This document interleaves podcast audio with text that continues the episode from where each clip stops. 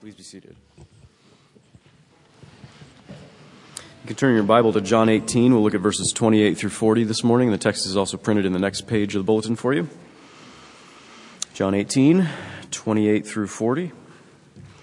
So we've been in John's Gospel for some time now, getting toward the end of it. Might finish up uh, maybe early this fall. I don't know.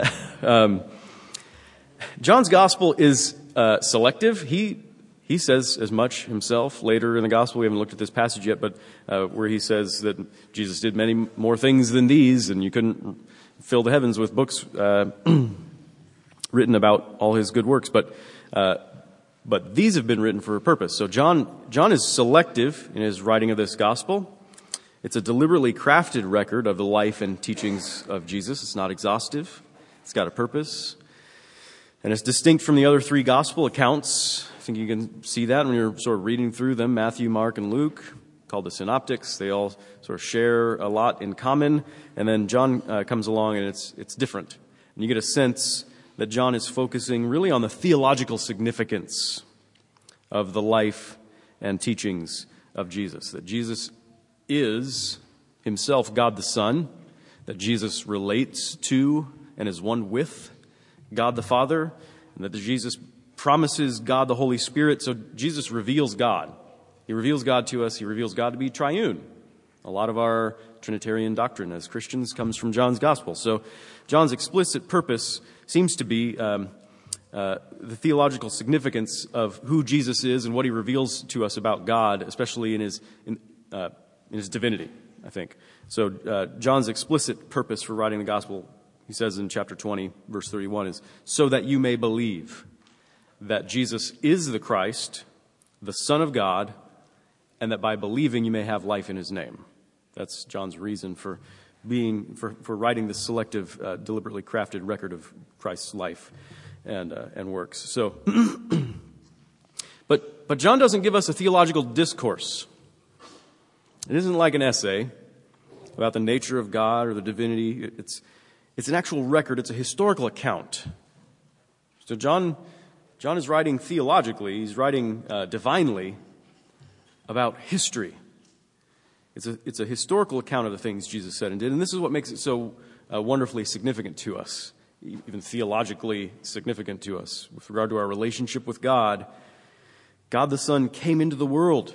He really did. He came into the world in a particular place and at a specific time, and he engaged in relationships with real people, and he accomplished certain things. It's all a matter of historical record. And John thinks it's especially important to elaborate on Jesus' historical meeting with Pilate. You get sort of a, an expanded account here uh, compared to the other Gospels, an expanded account of Jesus' interactions with Pilate. Why? Why? I mean, it's, in, in one sense, it's just a political conversation between basically a homeless teacher sort of a second career guy. He was in carpentry before, now he's trying teaching. He's a rabbi, homeless. And then on the other hand, a mid level Roman government administrator, and it ends up with a criminal execution. so, isn't this just some obscure, irrelevant bit of remote history? What does this meeting between two guys have to do with God? What does it have to do with our faith? What does it have to do with salvation? What does it have to do with eternal life? In other words, you know, the creeds that we recite, the Apostles' Creed and the Nicene Creed, two of our great universal earliest professions of the essentials of our faith, what we think is this is what every Christian believes. Why do they mention this meeting? Jesus suffered under Pontius Pilate. Why do they mention Pilate? Why does John think this is important? Why, why does John think this has theological significance? Why should you care about this at all? What's so cosmically important about it? It's, it's the ultimate showdown between two types of human being. That's what it is.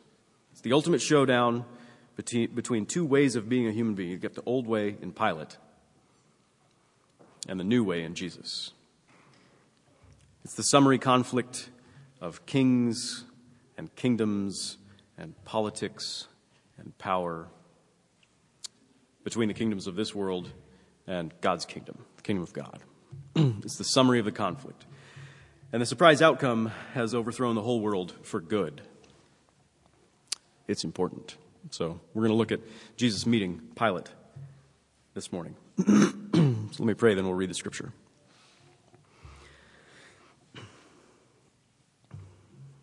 Father, we pray that you would do that work that only you can do through your Holy Spirit, and that is to make your word come alive in our hearts, in our minds, to make us come alive to your word. Illuminate us so that we might receive your word and be changed by it into the likeness of Christ, our Savior, in whose name we pray. Amen. then they led Jesus from the house of Caiaphas to the governor's headquarters. It was early morning. They themselves did not enter the governor's headquarters so that they would not be defiled, but could eat the Passover. So Pilate went outside to them and said, What accusation do you bring against this man? they answered him, If this man were not doing evil, we would not have delivered him over to you. Pilate, Pilate said to them, Take him yourselves and judge him by your own law. The Jews said to him, It is not lawful for us to put anyone to death. This was to fulfill the word that Jesus had spoken, to show by what kind of death he was going to die. So Pilate entered his headquarters again and called Jesus and said to him, Are you the king of the Jews? Jesus answered, Do you say this of your own accord? Or did others say it to you about me? Pilate answered, Am I a Jew? Your own nation and the chief priests have delivered you over to me. What, what have you done? Jesus answered, My kingdom is not of this world. If my kingdom were of this world, my servants would have been fighting that I might not be delivered over to the Jews. But my kingdom is not from the world. Then Pilate said to him, So you are a king? Jesus answered, You say that I am a king. For this purpose I was born, and for this purpose I have come into the world to bear witness to the truth. Everyone who is of the truth listens to my voice. Pilate said to him, What is truth? After he had said this, he went back outside of the Jews and told them, I find no guilt in him. But you have a custom that I should release one man for you at the Passover. So, do you want me to release to you the king of the Jews? They cried out again, Not this man but Barabbas. Now, Barabbas was a robber. This is the gospel of Jesus Christ. Praise be to you, O Christ. so, Jesus, at this point, has given himself into the hands of evil men. He's in the custody of uh, the, sort of the chief priests, the officers, the Sanhedrin, the religious leaders of Jerusalem, the Jews. The Jews have him in custody at the beginning of this passage. They're the ones who take him to Pilate and deliver him and hand him over, right? But Jesus has given himself into their hands. He knew everything that was coming. He told his disciples in advance. He went out to meet his betrayer, who he knew was going to betray him. He went with his captors willingly. He condescended to stay engaged with people who were sinning against him, and that's what he'll be doing the whole time until he dies and then beyond. He condescends to stay engaged with sinners who are abusing him and committing injustices against him. And now, now in our passage, now he's at sort of the, the big boss at the final level. It's Pontius Pilate, the governor who's been delegated by Rome to oversee their Jewish holdings. So the Jewish religious leaders have delivered Jesus to Pilate, and they themselves refuse to go into Pilate's headquarters because the whole business might make them unclean. For whatever reason it is, it's basically cited that they, wanted, they, they didn't want to uh, become unclean by entering the governor's headquarters, which is incredibly ironic because they're manipulating the situation in order to have Jesus murdered. We talk about uncleanness. They're murdering someone. They, they want to have him murdered in a way that suits their purposes. They don't just want him dead. According to their law, blasphemy, uh, the, the punishment for that is stoning to death. They don't have, they don't really even have the right to kill anyone under Roman rule, but they certainly don't have the right to crucify someone, which is a Roman execution, a Roman way of executing someone. But they, they don't just want him dead, they want him crucified. They want him hung up on the cross because, according to the scriptures, a hanged man is cursed by God. A hanged man is cursed by God. And if they can get Jesus to be hanged, then they can solidify their place in the public eye if every eye sees God cursing Jesus up on a Roman cross.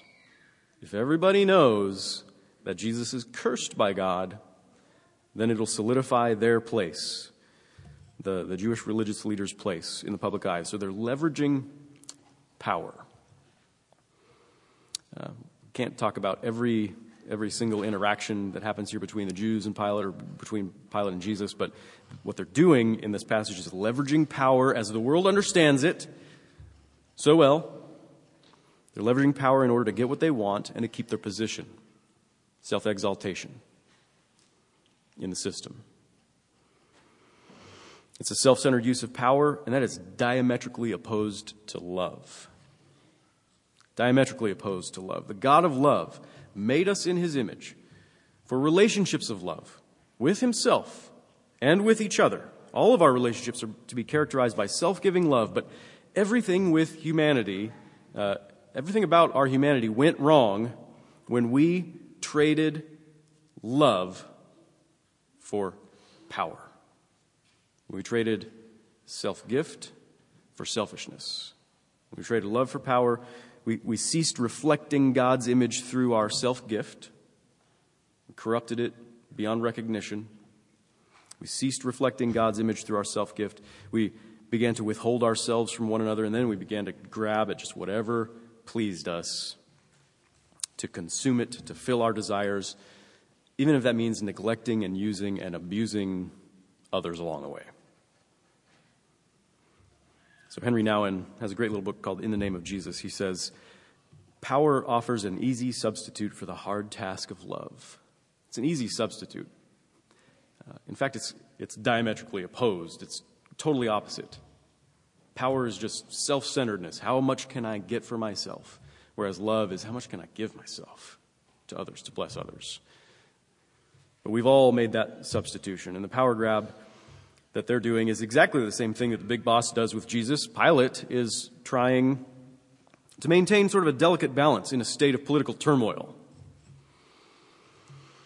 He's in Jerusalem because it's a Passover feast. Normally he wouldn't be there, but with all, all the Jews coming to Jerusalem for the Passover, you know, he just wants to be there in order to manage any potential out, outbreaks, any riots. This was normal. This happened every year.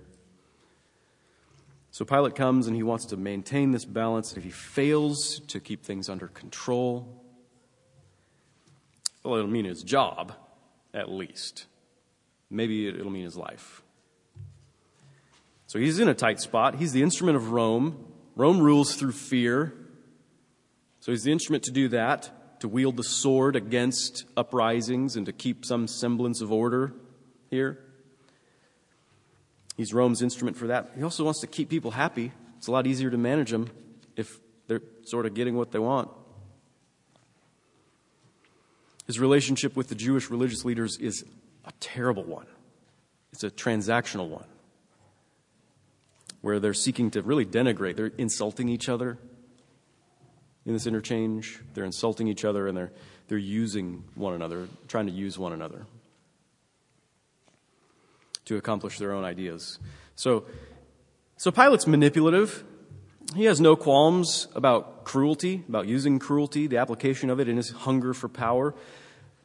But he himself is driven by fear. He himself is driven by forces he actually can't control in a world where power means ultimately we're just biting and devouring one another. We're just using and abusing one another in order to get what I want. That's what the world's version of power is. It's a nightmare scenario. Geek out here just for a second. Anybody seen the movie, the Jet Li movie, The One? I know a couple of you have seen. Okay. I see some nodding heads. Good. The One. Sci fi movie. The idea is that there's these parallel universes, like maybe even infinite parallel. I don't know how many parallel universes there are, but they can travel in between them, right?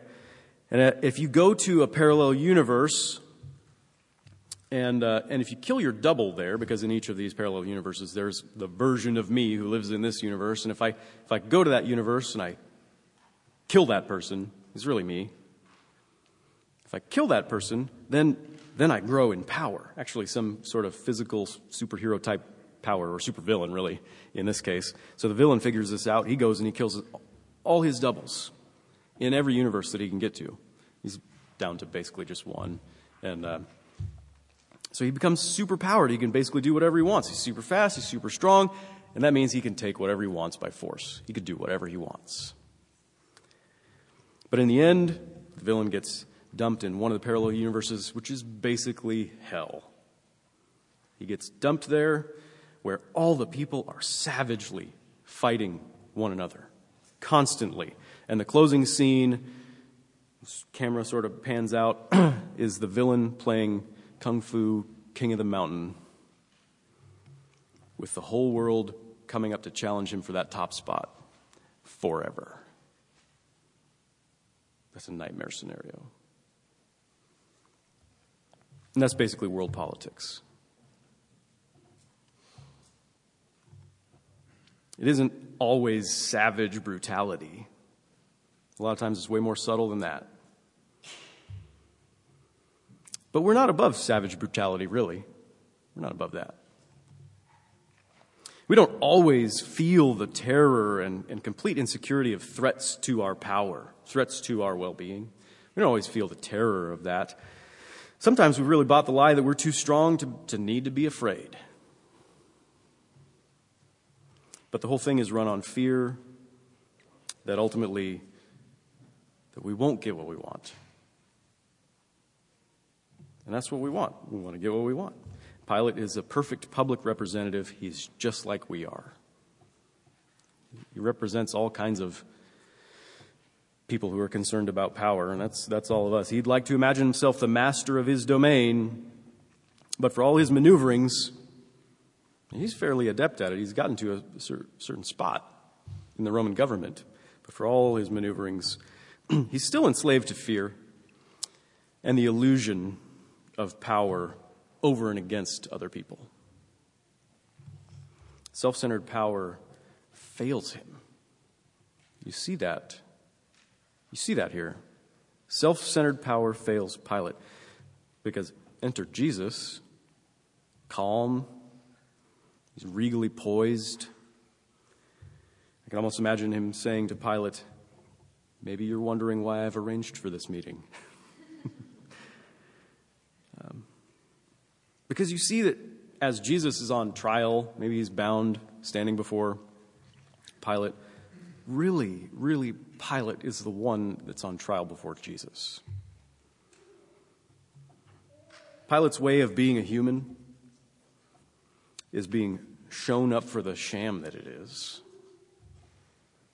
Jesus is the true king with the real power who responds to Pilate's interrogation all of these interrogations are meant to, to basically scare Jesus. But he's responding to Pilate's interrogation with questions of his own questions that expose Pilate, questions that stump Pilate, questions that frustrate Pilate.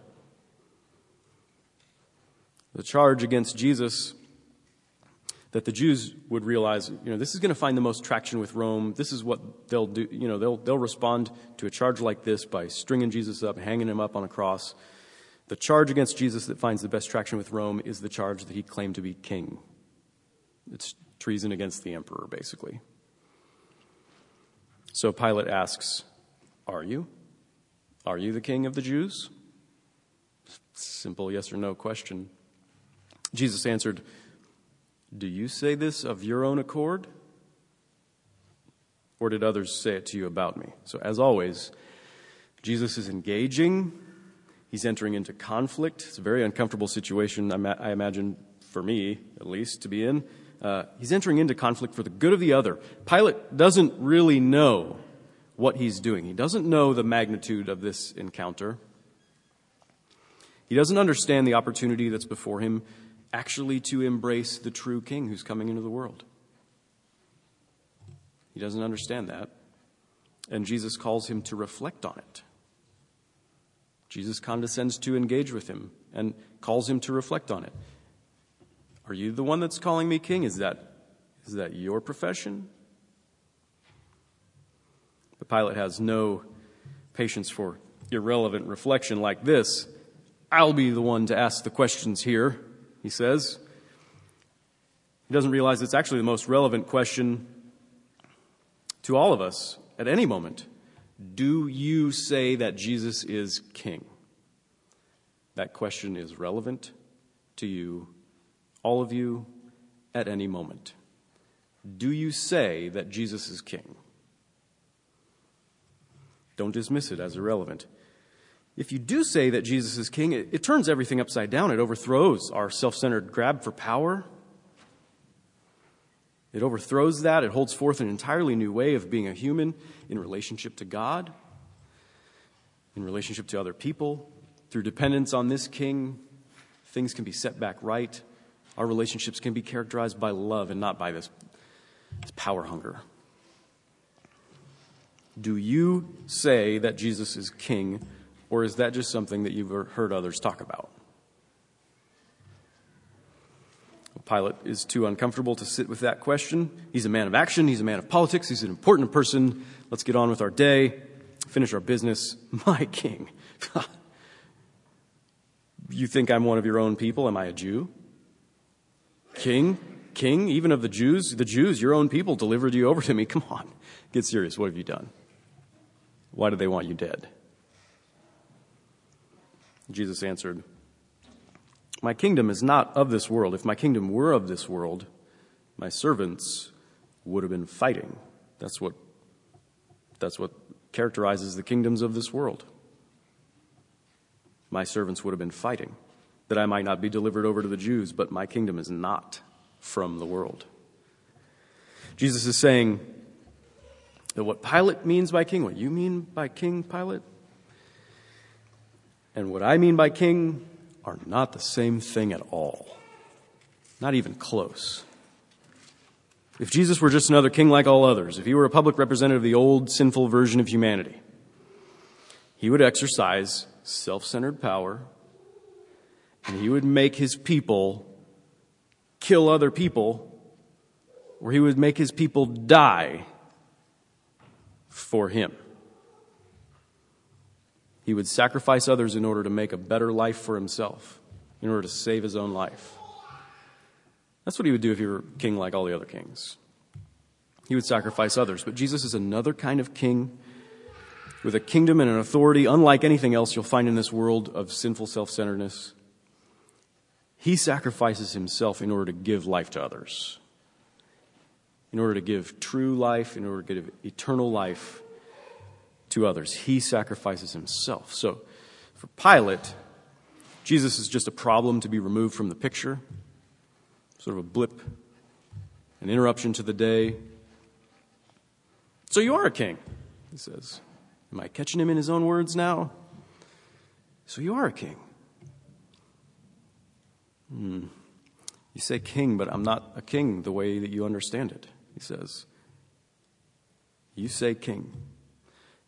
For this purpose I was born, and for this purpose I've come into the world to bear witness to the truth. Everyone who's of the truth will hear my voice. He listens to my voice. Pilate said to him, What is truth? Jesus says, I'm the king who's come from heaven. I've come into this world. I was born for this reason. My mission is to make God known for relationship. That's the truth that I'm testifying to with every ounce of my strength, for my whole life. I'm making God known to people for a relationship, to make the true kingdom of heaven known in the world, and I'll be recognized as king by those who belong to me. The implication is, of course, that those who don't belong to Jesus will not recognize him, that actually they'll dismiss him or seek how they might dismiss him. They won't recognize his type of kingship. They won't recognize his power, the power of his love, the power of his self gift. They won't recognize that. Pilate basically says, whatever. What is truth? I mean, he's, he isn't waxing philosophical by asking, what is truth? Right? He's cutting off the conversation. He's dismissing Jesus' crazy talk as irrelevant to the conversation. Look, you're on trial here. I'm going to kill you or I'm not going to kill you. What are you, what are you talking about? Pilate sees the problem that needs to be addressed as a threat to his rule, as a threat to his idea of peace, keeping peace. Pilate will do whatever is necessary to suppress threats to this peace. He will manipulate and control through, through fear and through the power of the sword. He will sacrifice others to maintain his position and to keep the peace. So his politics fail to address the real human problem here. His politics are the real problem here. His politics are the real problem self centered use of power. Pilate's politics leave him stuck in an impossible place. He's in some kind of a moral dilemma. He admits that Jesus is not guilty,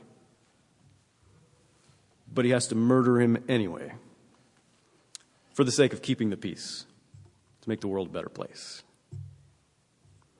In order to maintain his illusion of power, he has to murder. That's counterfeit power. That's sham power. When you see power exercised like that in the world, you should recognize it for what it is. Pilate isn't just murdering any poor sap, he's killing God who came in the flesh. And that's the problem of our sin. That's the real human problem.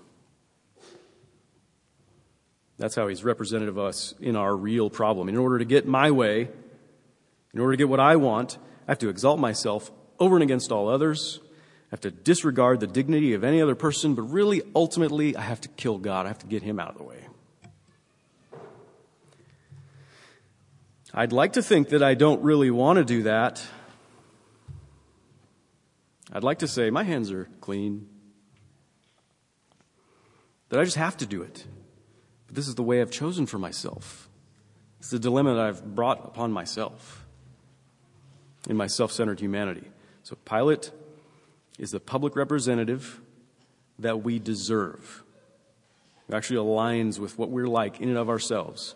He acts on our behalf in our sin in condemning the innocent Jesus, God in the flesh, to death on the cross, to humiliating death and a painful death. Jesus, on the other hand, is the public representative that we need and he gives himself to us in this way in spite of what we deserve, in spite of the fact that we're all just like Pilate. Jesus doesn't give us some counterfeit, fear driven peace, that Pax Romana, you know, sweeping the earth, bringing everything into order through the use of the sword. That's not the way Jesus gives peace, um, where we're all just afraid of doing something wrong. Everybody's afraid of getting out of line. That's not the peace Jesus brings. He doesn't give some generic superficial peace where everybody's just nice to each other. Remember, John is writing his gospel with a view to the theological significance, the divine significance of the life of Christ, who he is, and his relationship to the Father, and his gift of the Holy Spirit. He's not just writing a manifesto about practical ways that we can all just get along, practical ways that we can get together, maybe engage in some politics fix the way politics are done. Maybe we could fix our whole world according to a worldly vision, an exercise of power. This is not a manifesto for that. Jesus sacrifices himself to bring us peace with God. Peace with God. Relational reconciliation with God that is at the heart of all other relationships. The Apostle John says in another of his writings, in his first epistle, he says in uh, 1 John 4:20, if anyone says, "I love God," that relationship with God. If anyone says, "I love God," hates his brother, he's a liar.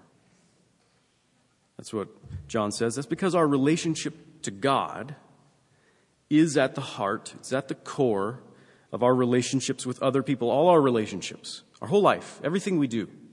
Our relationship to God is inextricably intertwined with our relationships with other people. Our sin against God manifests itself in our evil toward one another.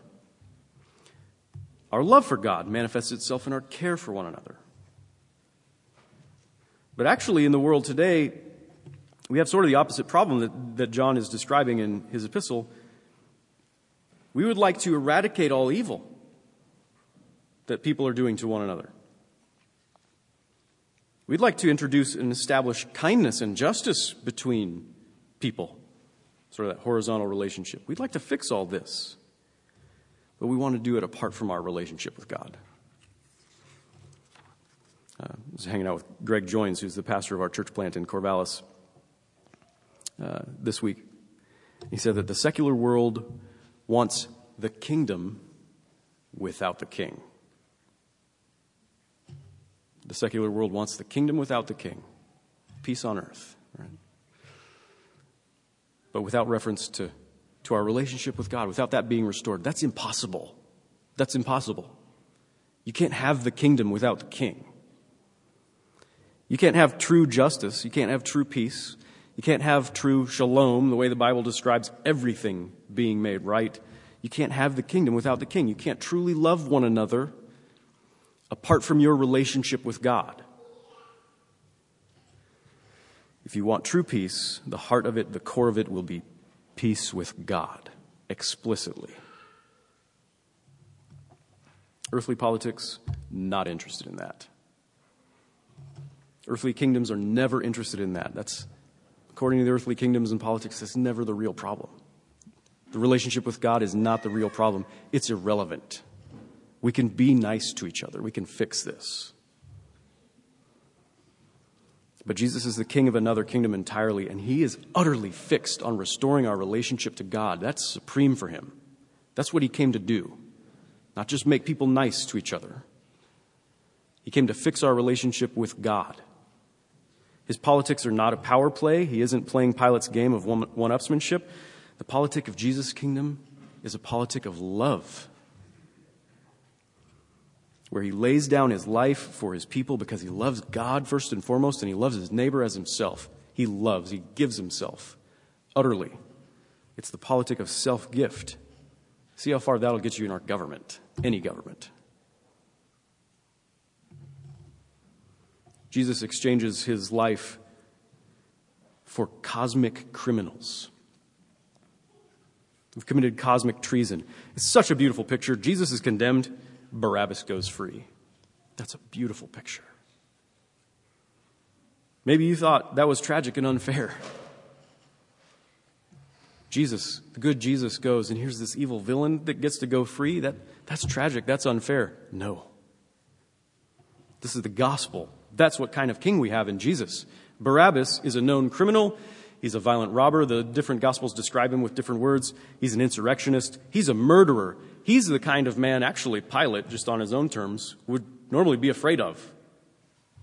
That's the kind of guy Pilate thinks that he deserves to be up on a cross. He should have been on trial, at least. Someone who threatened Roman power, and he wanted to play that Roman power game. Barabbas is spared while Jesus is condemned. Barabbas, whose name means son of the Father. Son of the Father. Maybe that sounds like a bad joke or just ironic, but that's the gospel. Because, yes, a hanged man is cursed by God, and Jesus was hanged, and he took our curse for us so that people who deserve to be there go scot free. Would go scot free. Cosmic criminals, usurpers grabbing for power, adopted as sons of the Father. Barabbas. That's who we are while the true Son, the true King, hangs condemned in our place because he gave himself in love, because that's what his power is to give himself for the life of others. Jesus knew humanity. It exposed the old humanity as bankrupt, even as he was allowing the old humanity to kill him. He's the king whose kingdom is not of this world, whose kingly power means giving himself to reconcile you to God. That's what it means. Is that relevant to you? Do you say that Jesus is your king? Does that mean something to you? Does it address the real problems in the world? Is this the king you need? Is this the king you want? Is this the king you'll claim? Everyone who is of the truth will hear his voice. Amen. Let's pray.